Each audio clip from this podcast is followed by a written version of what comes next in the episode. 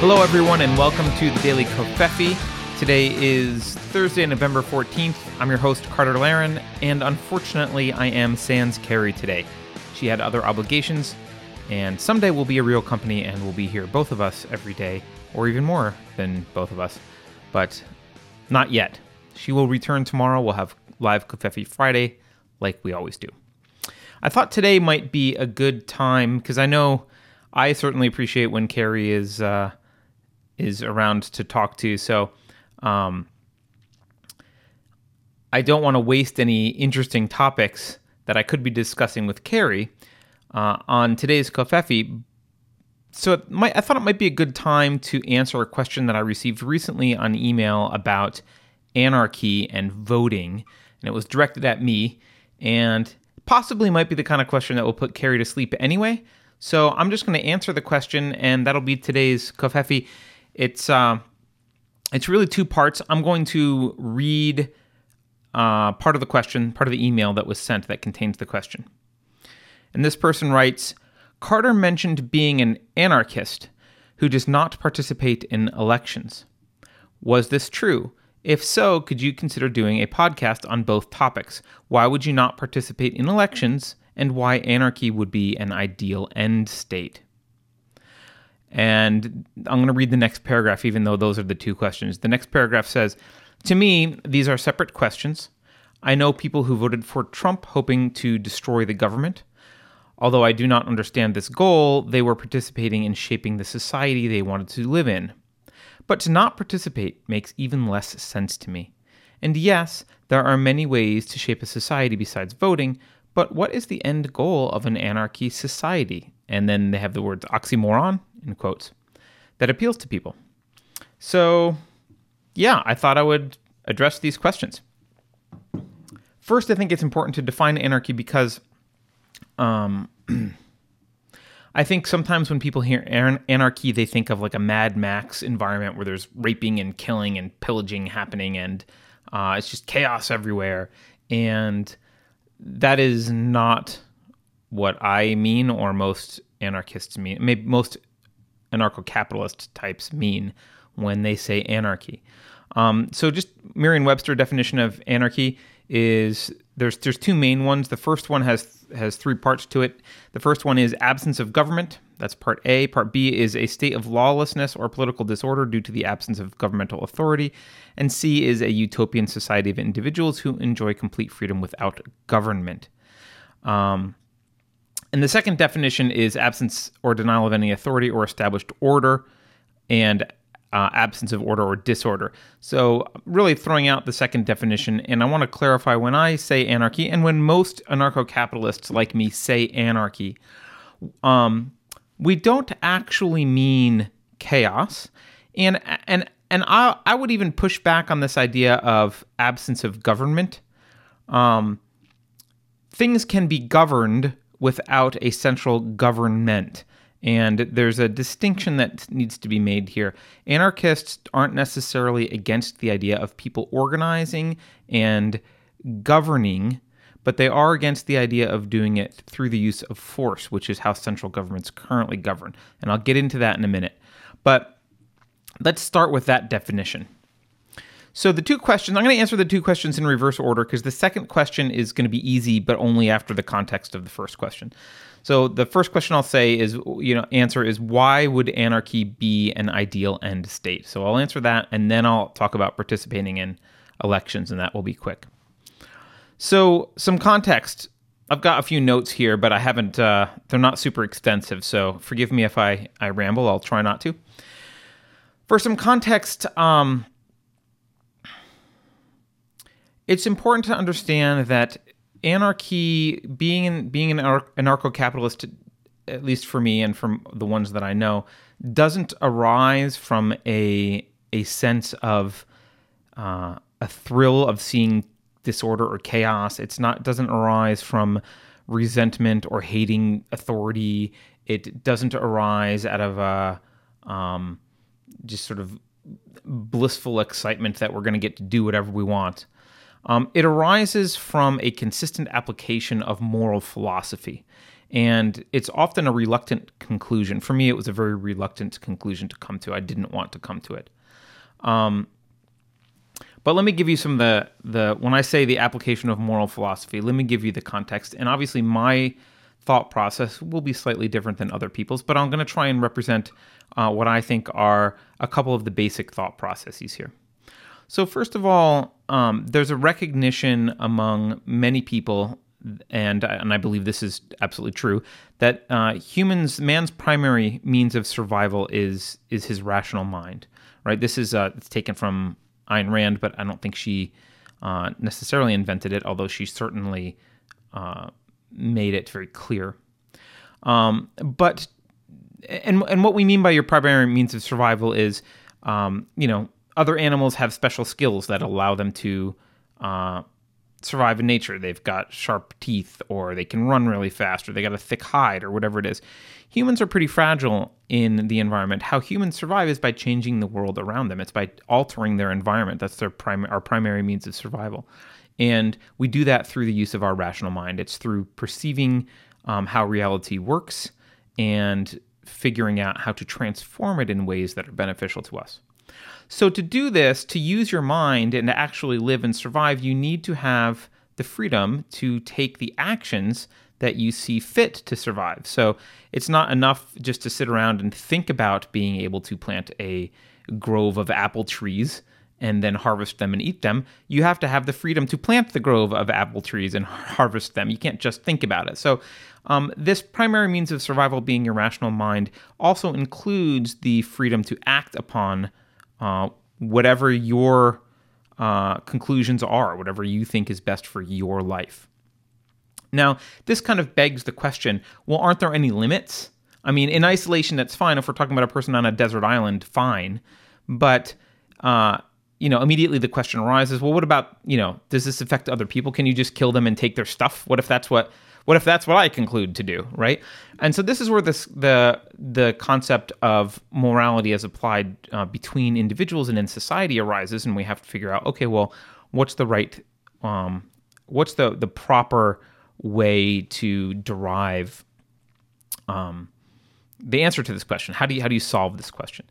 And there's a couple basic models. One I'll call the kind of Randian model, which is um, the in the rights model. So this is this idea that um, you have the right to the ownership of your own life, and that necessarily then includes as corollaries to that are uh, right to say the words that you want and to take the actions that you want, and the rights to the products of any of your labor, the products of your words, the products of your actions. You have all those rights; those are part of your right to your own life.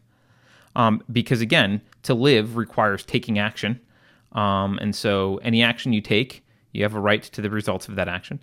But, but um, rights, the, your rights cannot be self-contradictory. They can't con- they can't contradict the idea of rights in the first place. So um, basically, a way to word this is you can't take any action. You don't have a right to take any action that would violate the rights of someone else.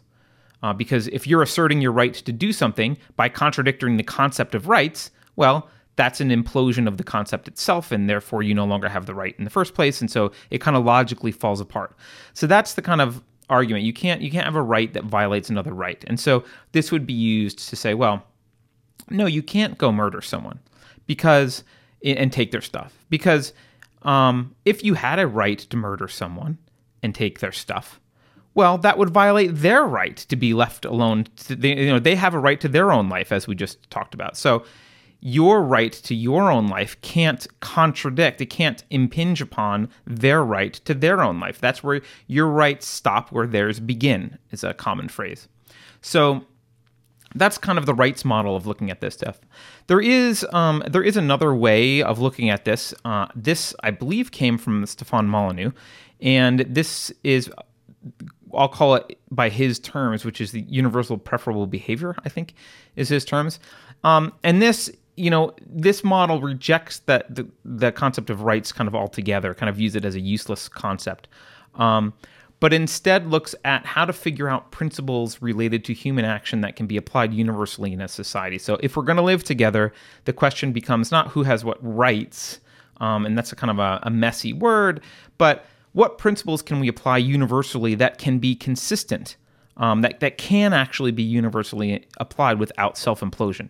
So, uh, and one of the premises here on on this is you can't come up with um, you can't come up with a system in which you would be committing a sin or committing a transgression while in a coma or unconscious, right? It's got to be you got to be in a system where doing nothing is okay, right? You're not doing nothing is not causing anyone harm. You know, you're you're okay. You're allowed to do nothing at all.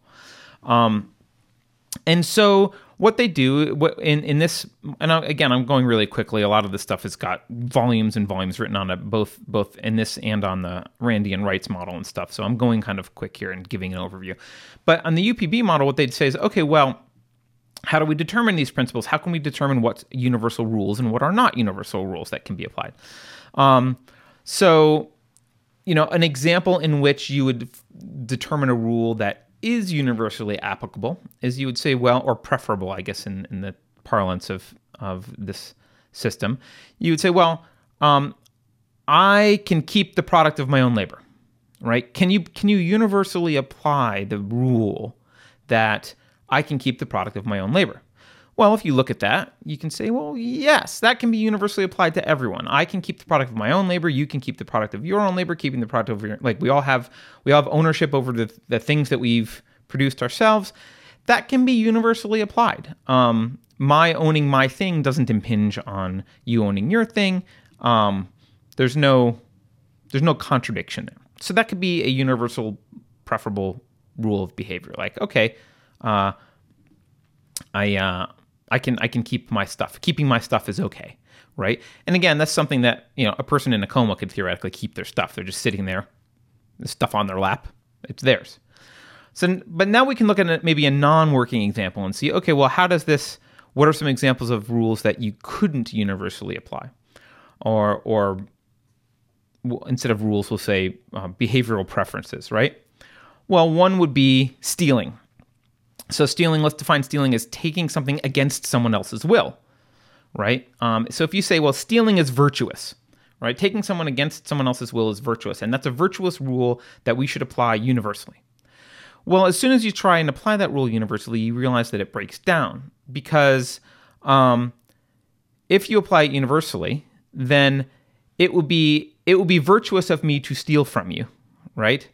But um, if it's applied universally, you would want me to steal from you because it's the virtuous thing to do is to get stolen from, um, because stealing is virtuous.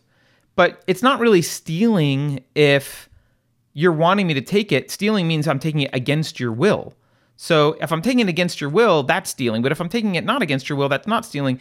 You can't really universally apply a rule where um, we have to all take things from each other against each other's will and we have to all agree that it, that's a good thing that we all take things against each other's will because if we're agreeing that that's a good thing then it's kind of not against our will and it kind of the whole thing kind of implodes. Um, the analogy that i would draw here is back to the rights model. It's kind of this idea of like your rights end where someone else's begins or where mine begin. It's very it's kind of very similar to there. So those are the two models. And i look i probably butchered them and didn't uh, describe them perfectly but those are basically the two models that that people use to um, think about rights and or think about I'm going to use the word rights. think about how to how to live in a society um, with other people in a moral way. So, with respect to both of these, with respect to interaction between people, um, there's a common shorthand way of describing these, and this is not a complete way. It's not nuanced but it is a good shorthand that people use a lot. And that is they talk about what's called the non-aggression principle. I I try not to talk about the non-aggression principle too much uh, because I don't like a lot of times people say the use of force is the problem. It's the initiation. Well, people will say the initiation of force is the problem, and I, I, there's a the words the use of force are important in that the use of. Um, it's this the idea is you, you uh, there's a prohibition on the initiation of the use of force. Um, and the reason that that nuance is important is that includes actual force, so rape, murder, that that's that's force, so that's prohibited. Pretty simple. Um, but also, if you have the the words the use of force, it also includes credible threats of force. So, if you think about human interactions, you it's what you the the universal rule that that is trying we're trying to apply here is you should not be able to bring to the interaction force into the equation. Um, interaction should be voluntary, and so I may not have to actually shoot you to take your wallet.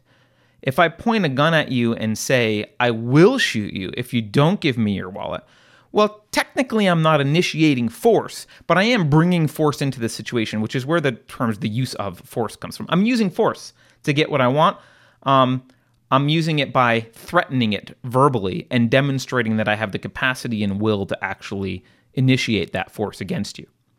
Um, theft is obviously force, right? You, you, you know, even if if uh, even if someone steals something and you're not actually holding on to it at the moment, um, you know, there's this idea we can we can understand that this is your your property and stealing it is an act of violence against you. You would have to actually then retaliate by stealing it back. So we view stealing as a violent act, um, and actually even fraud or going or maybe going back on your word is a form of theft, right? If I if I promise to send you a hat and you send me $100 for my fancy hat and I send you a box with a picture of a hat in it, um, I've stolen that money from you. So all of that kind of stuff counts you when we're looking broadly at this idea of banning the initiation of the use of force.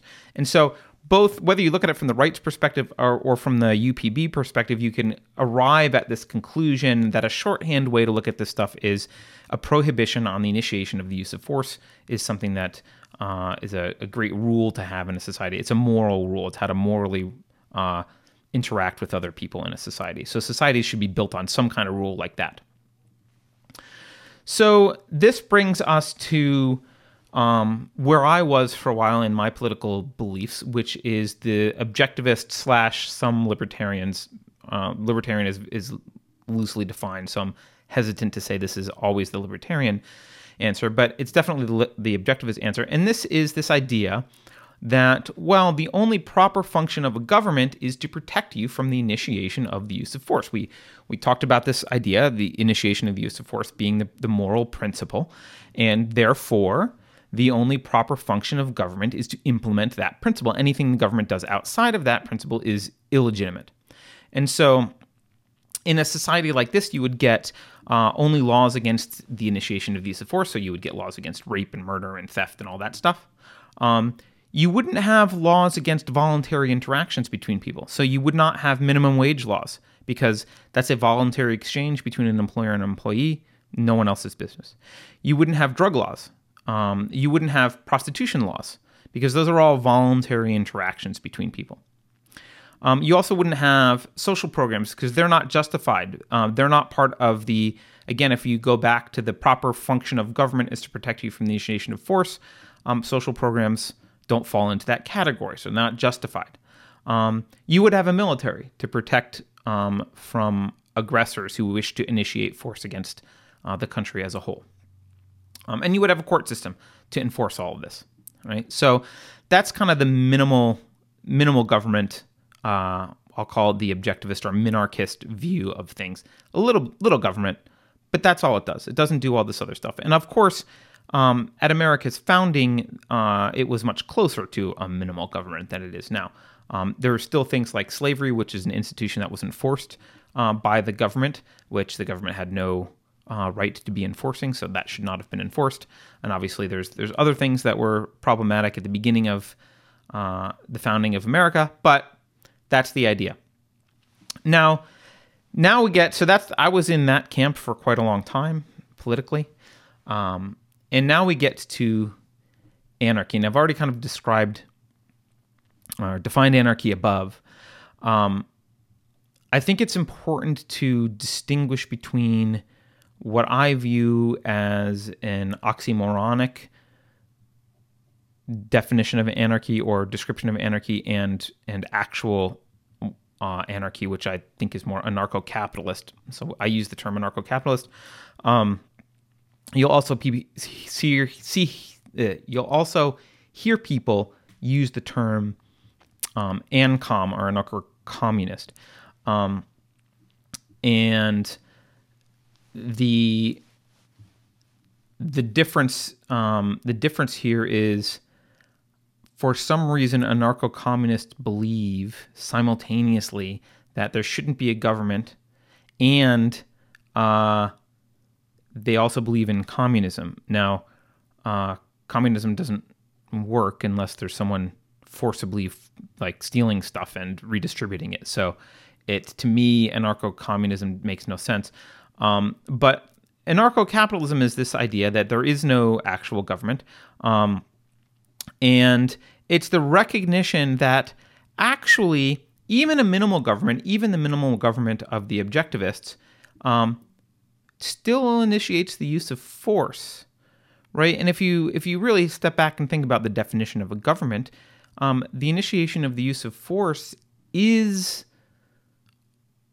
part of the definition of a government. It's uh, inherent in what a government is. A government is a body that we have granted the right to use force against us. We've granted the exclusive right. We've said no one else can come to my house with guns blazing, but government officials can come to my house with guns blazing um, if they think I've violated some law or whatever it is.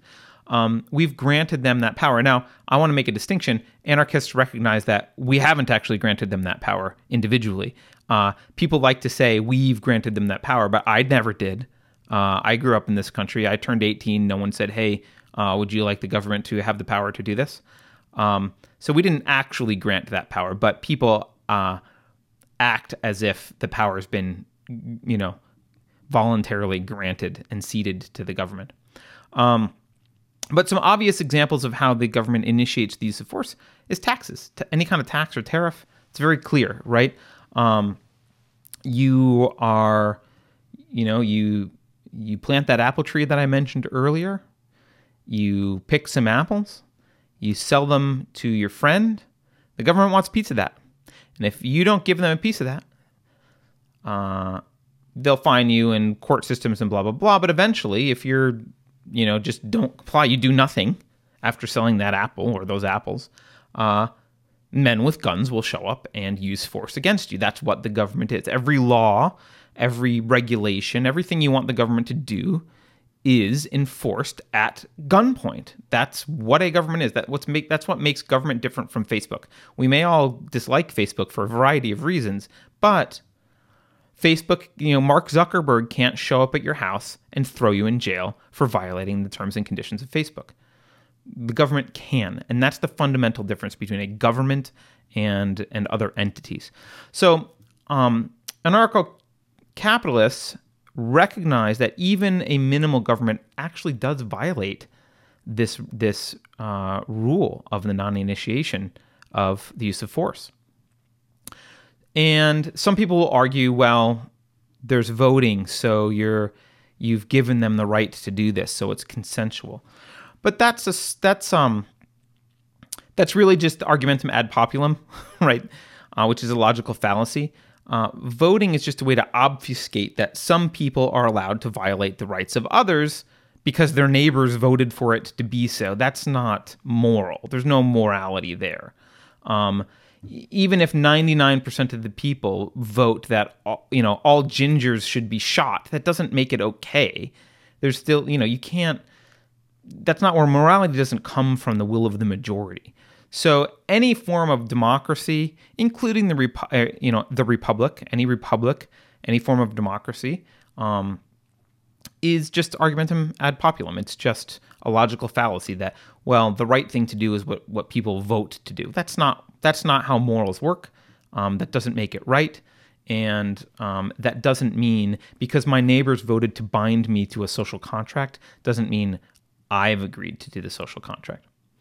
Um, so, by the way, there may be arguments that people have against some of these. I'm just trying to explain what the position is here, um, which is my position.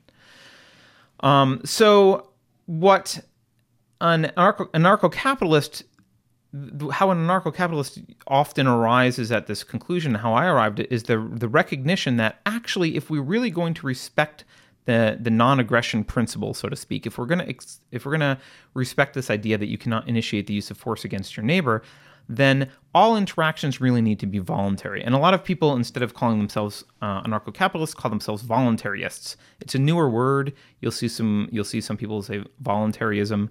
Uh, I like the word better, actually. I've been trying to start saying voluntarist instead of anarcho capitalist because it's less scary. Um, and it emphasizes the real intent here, which is that we want people to interact voluntarily. No one in society is granted the power to initiate the use of force over anyone else. That's not something that is appropriate to grant in a civilized society. So I think. Uh, if you are going, so actually, maybe now's a good time to mention a, a quick uh, a quick difference between anarcho-capitalism, which is voluntarism, and anarcho-communism. If you have a voluntarist system, your friendly neighborhood commies are welcome to go off into the desert or jungle or wherever. They're welcome to go form a commune whereby they all agree voluntarily to abide by the rules of the commune and share their labor and share the products of their their work. Um, and share burdens and all that stuff they can do all they can set up their communist utopia uh, provided that they all do it voluntarily with one another and a voluntarist society would leave them alone that would be fine if it turns out that that's some magical formula that works really well then they'll probably start to be more successful than the rest of society. Um, voluntarists are peaceful uh, at the core because they are against the use of the initiation of force. On the flip side, if you have an anarcho communist society, which is hard to even fathom, but if you have an anarcho communist society, it's not okay for a bunch of voluntarists to go off into the woods and say, well, for this, we're just going to we're going to live by voluntary exchange here. We're not going to share stuff among each other. We're not going to share with you guys. We're just going to have our own little society. Um, that's not allowed. You'll get shot. You'll get thrown in the gulag, whatever. Um, so that's that's the main difference between those two. So there are people who call them an- themselves anarchists, and you got to be careful to see which camp they're in because one, I believe, doesn't even count as anarchy. It's just communism. And when they say anarchy, I think they just mean woohoo chaos. They just want chaos and violence, and that's not what voluntarists are uh, are calling for. So, you know, the other thing I'll the other point I'll make is if we were in a pure voluntarist society, I think um, I think it may end up looking quite similar to a small government. Um, you know, people will band together to deal with bad apples. There are going to be some bad apples to do things. They'll primarily deal with them through ostracism, um, voluntary contracts, exclusion, and that kind of thing. Um, but uh, the the main difference, and but you would have communities of people who agree. Like you might even buy a house in a voluntarist society with restrictions on it. That's not because someone there's not there's no force involved. It might just be well, um, the people that originally built that community, had agreements with each other about what they would and wouldn't do on the property, and now you're buying that uh, that title, and it comes with the encumbrances that were originally agreed in the community. Like none of that is forceful, none of that is force. So you can have rules, you can have order.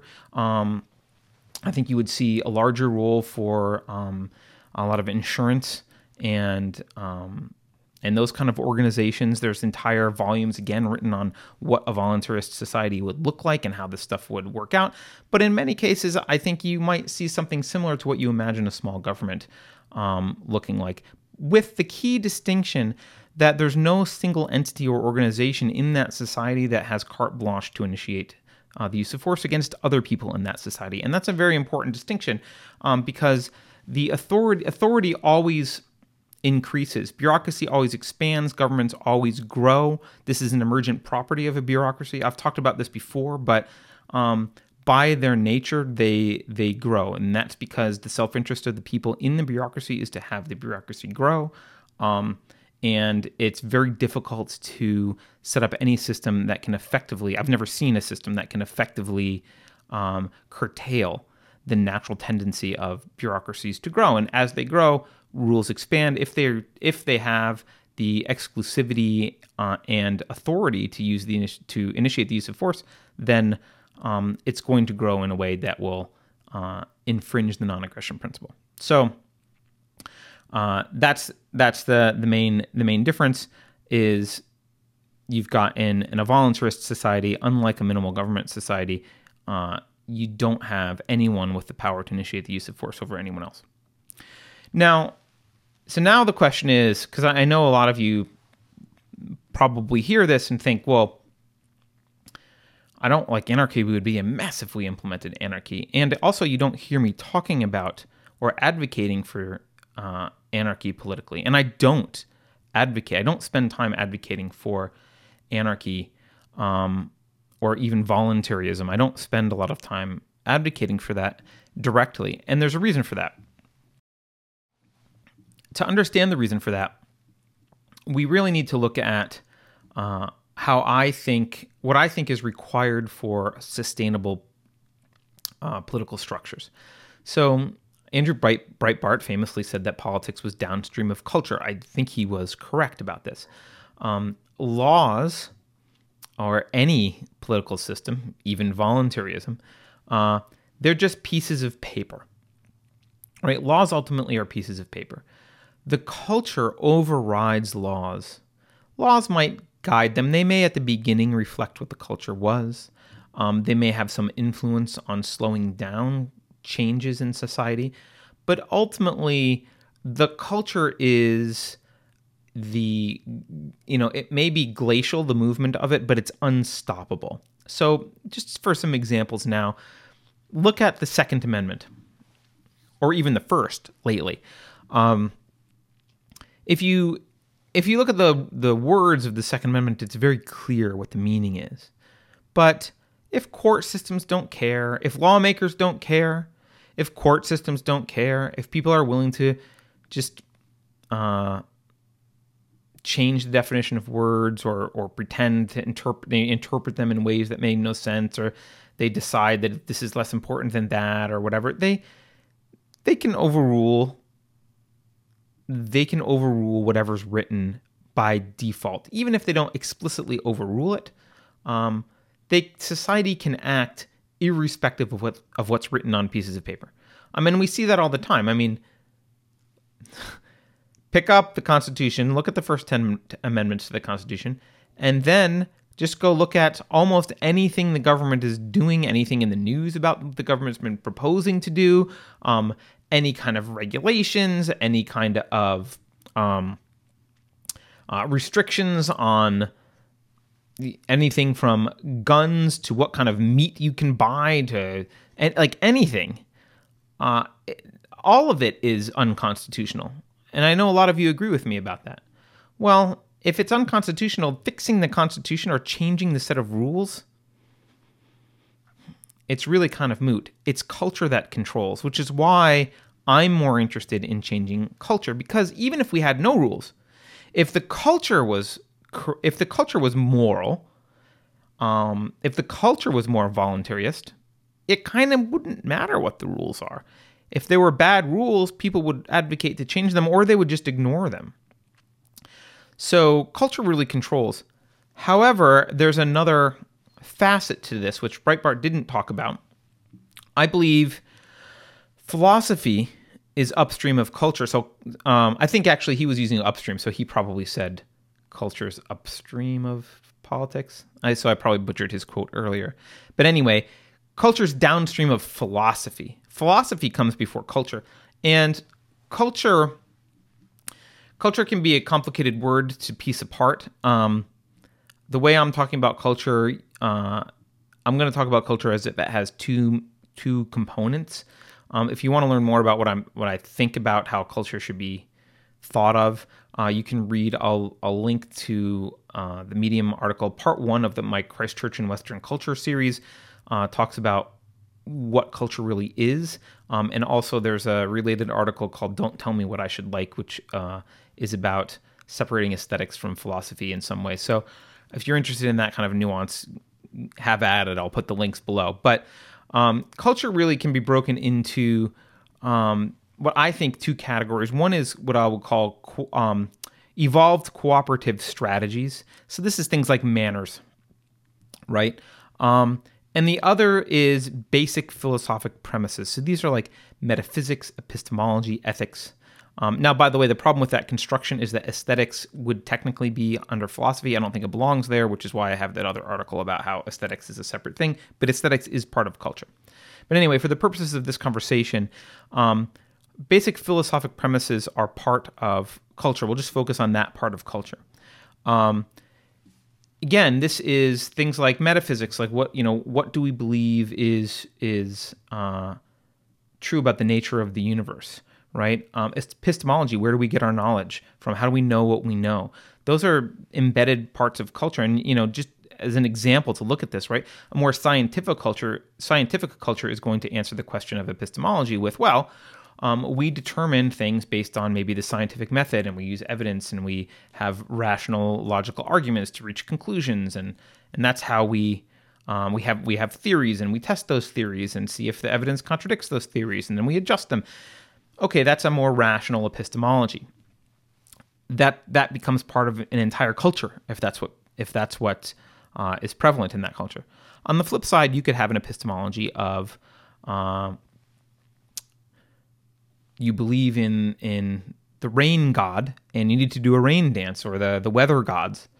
And whether or not it's going to rain tomorrow or you know what kind of crop you should plant on the field next to you is determined by uh, mysticism and prayer and maybe some runes or a dance that you do and you know or flipping coins whatever it is that those are different epistemologies from um, the more scientific epistemology, irrational epistemology.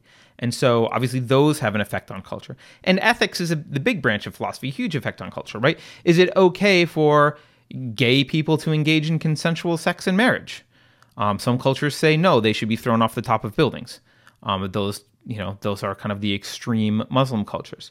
Some cultures say, sure, it's none of our business sex is you know sex between consenting adults is no one else's business and they want to get married fine those are two vastly different cultural perspectives um, but they they come from uh, philosophy they come from the questions of ethics is this wrong to do um, and so i believe that culture is downstream from philosophy which is why i spend most of my time not arguing for uh, voluntarism politically but arguing for um, a change in culture or or um, more sound moral philosophical thinking.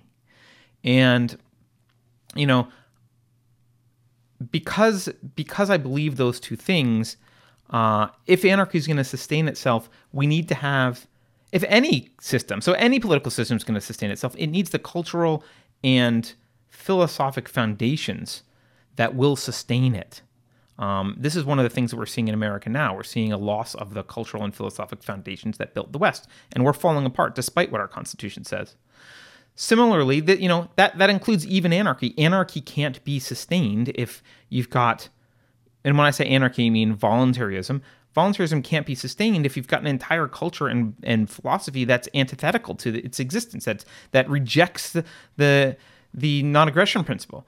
Um, for example, so, this is why I focus on advocating for cultural and philosophic principles rather than for immediate political change, right? Um, I recognize, even though I'm a voluntarist, I recognize that if we all woke up tomorrow and magically government wasn't around and it was just anarchy, uh, I'm not confident that it would be peaceful. It certainly, certainly take a while to get to peaceful if it was going to get there uh, and probably not very sustainable given our culture and our, our current uh, philosophy uh, as a culture. So um, that's why I'm not really advocating for that. But I'm advocating for the culture and philosophy that I believe would enable voluntarism someday. And by the way, you don't have to agree with me on the goal of voluntarism. You could agree with me on the goal of a smaller government or a minimal government those are on the road. They're on they're on the road. We have to go through that stop culturally and philosophically before we could possibly get to voluntarism anyway. So I would love uh, to actually have to have an argument with a minarchist about which is better, uh, minarchy or voluntarism. I think I know the answer, but it's a moot question right now because we're both driving in the same direction, which is let's get this government smaller. And I think to do that, we need to change the philosophy and and the culture. We need to reestablish a philosophy based on Enlightenment values and a culture based on Enlightenment values. So that's why I'm aligned with a lot of people who are smaller government, even though technically I think the end goal should be voluntarism. So that's my answer to the first question. I know that was long and involved.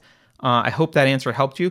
The voting questions uh, actually much, I think, much simpler and easier to explain.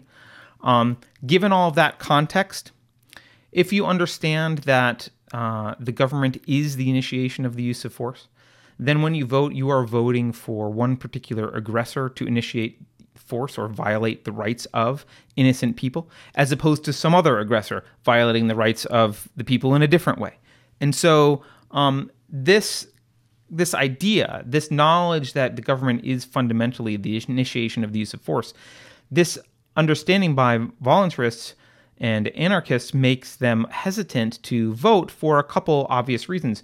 One is it makes them feel like an accomplice to violence, right? Because this added level of indirection, well, I didn't steal your stuff, but I voted for that guy to steal your stuff. Like, uh, it it feels it doesn't feel good. It doesn't feel moral to do that.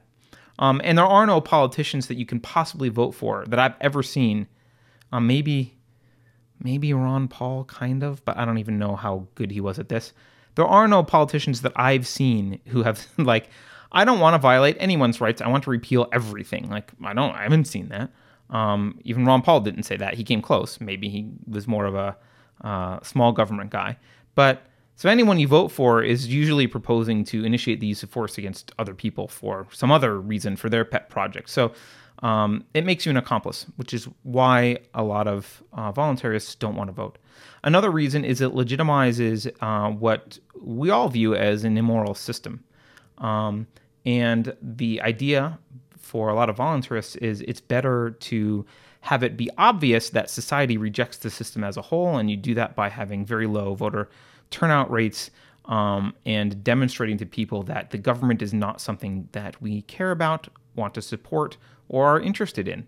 Um, and so that's the other idea behind it. The other thing, you know, the other, this isn't really uh, a reason, but it is a, a reason for a weak motivation to vote, is when you have the minarchist or voluntarist perspective on here, when you understand um, really that this is not a question of the left versus right, for example, but uh, huge, massive authoritarian governments versus no government and there's a scale there and people place themselves somewhere on that scale. When you recognize that that's a more accurate representation of what matters morally um, you start to view the republicans and democrats as as what they are which is basically just a uniparty of control. Um, republicans sometimes run on more uh, conservative or smaller government ideas but rarely if ever enact them ever. Um, democrats don't even bother to run on them. Um, it's a uh, it's hard to get motivated to to vote for evil team blue or evil team red. So um, there's just a lack of motivation there as well as another another reason people don't vote. Um, however, you didn't ask this question, but I just want to clarify. I hadn't voted for decades, but I did vote for Trump. I voted recently, and I voted for Trump. It was the first time I voted in a long, long time. Um, and I'd like to just quickly explain the reason. Um, first of all, I gave you the reasons that voluntarists don't um, don't often vote. I don't believe that that we have a moral obligation to not vote. Um, some voluntarists believe that we have a moral obligation to not vote because it makes us an accomplice to um, the initiation of use of force, as I mentioned. I don't believe that. The reason I don't believe that is I believe that's uh, what, what I would call emergency ethics. Um, we are already in, you know, emergency ethics are these, the ethics where like someone has a gun to your head and they say you have to shoot this person or that person. Like, who do you shoot? Or like those kind of emergency ethics, you're already under duress. Someone's already initiated the use of force against you. So um, that's the situation that we're in now. Our rights are already being violated. We're already being aggressed against. So we are under duress. And once you're under duress, um, you know, any actions that we take are already actions in self defense. And I would argue that moral judgment is really replaced at that point by strategic and tactical reasoning as to what the most effective way of getting out from under duress is. Um, it's no longer really a moral question, but a question of what methods you think are most effective. And so, you know, if voting for Team Blue over Team Red is you think is the most effective to to get to the the the the oppression off of your back, to get the authoritarian government off of your back, if you think that's the way to unravel everything and get to voluntarism, then you know I might argue with you that I don't agree with that, but it's not a moral argument at that point. You're you're doing it because you're under duress and you're doing it for for the reason for to, of trying to get yourself out from under duress. Um, so I don't believe that I had a moral obligation not to vote. I just wasn't voting because a I wasn't motivated, and b um, I I didn't really I didn't really want to be giving the system uh, legitimacy. I wanted to see when when people looked at voting uh, percentages, I wanted to be counted in the I don't even I don't even legitimize this government enough to show up. So, um, however, I did vote for Trump, and the reason I voted for Trump is not that I agree with him on a bunch of issues. I'm not a conservative. Uh, Trump's not either. Um, I I didn't think he was going to be politically very different than other presidents. I don't think he has been actually. I know the left will, you know, uh, run around claiming the sky is falling and that he's destroyed all of Obama's legacy, and he has done some things to undermine Obama's legacy, which is great. Um, but uh, he hasn't. He's not that different, right? I mean, he's doing things like, you know, playing trade wars with China, and you know, he's he's. Uh, into regulations. I mean, he's cut some regulations, but he still talks about you know regulations and and controlling companies and stuff. So he's not he's not on my team, but Trump was the first politician I saw ever in my life uh, to actively be fighting the culture war against the radical left. And I view the radical left as an ex- uh, as an existential threat uh, to this country. Um, I think we're already living under some authoritarianism. I know that is shocking to some people who feel like America is free, but we're not that free. Um, it's easier to start a business in Shenzhen, frankly, than than California. And I'm not kidding. I'm, that's not hyperbole. So yeah, we can't criticize the Chinese government, but you know, pretty soon we're not going to be able to call someone by the wrong pronoun here. So um, it's not I'm not saying China's good. I'm just saying we have this view of America as this great beacon of freedom, and it's not. It, it may have been at one point, but it's not. So we're already living under some some form of authoritarianism. But if the radical left wins, I think that becomes irreversible. Um, and and the radical left is overtly hostile to Western values. What we're living under now is people who often give lip service, pay lip service to Western values, but then undermine them through uh, the policies that are enacted and through growth of government.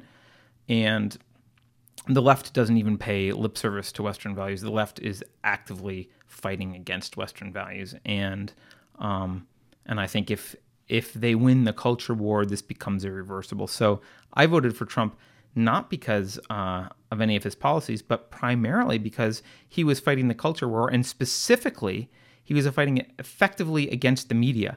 Uh, I view the legacy media as one of the uh, one of the the Darth Vaders of the like they're the Darth Vader of the enemy. They are the lapdog of evil ideology, and they have been uh, lying for the government, lying for their own political uh, and philosophical agenda.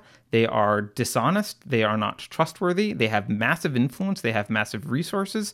They have, they sway culture in an incredible way, and they need to be dismantled because they're evil. So the fact that he's going after them, uh, was a big plus in my category. So I, I, or in my in my estimation of him. So yeah, I went out and voted for him because I want the culture war to be fought, and and he does do a very effective job, I think, of fighting the culture war and specifically tearing down legacy media.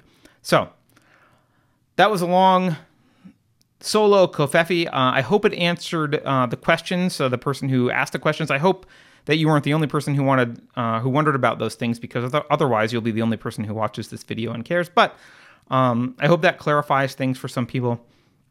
Uh, please let me know in the comments if there's uh, if you think I misspoke or if there's questions, further questions, or or whatever. But that's where I stand on it. That's why uh, I'm a voluntarist, and uh, that's why I didn't vote for a while. So have a good one, everyone. We will see you tomorrow for live Covfefe Friday. Uh, Carrie will return, as I said, for that. Thank you so much for liking and uh, sharing our content. Please continue to do that. It's how we grow. And uh, really, a shout out to all the Subscribestar supporters who've been getting anonymous donations in addition to more subscribers. So uh, I can't tell you how much that means to both me and Carrie. Uh, every every time there's a new subscriber, you know, we look at it and it's we're one step closer to being able to kind of do this full time in a way that Carrie doesn't have to work, and uh, we can we can step up our game here. So much love to all of you. Thank you very much for your support, and we'll see you tomorrow.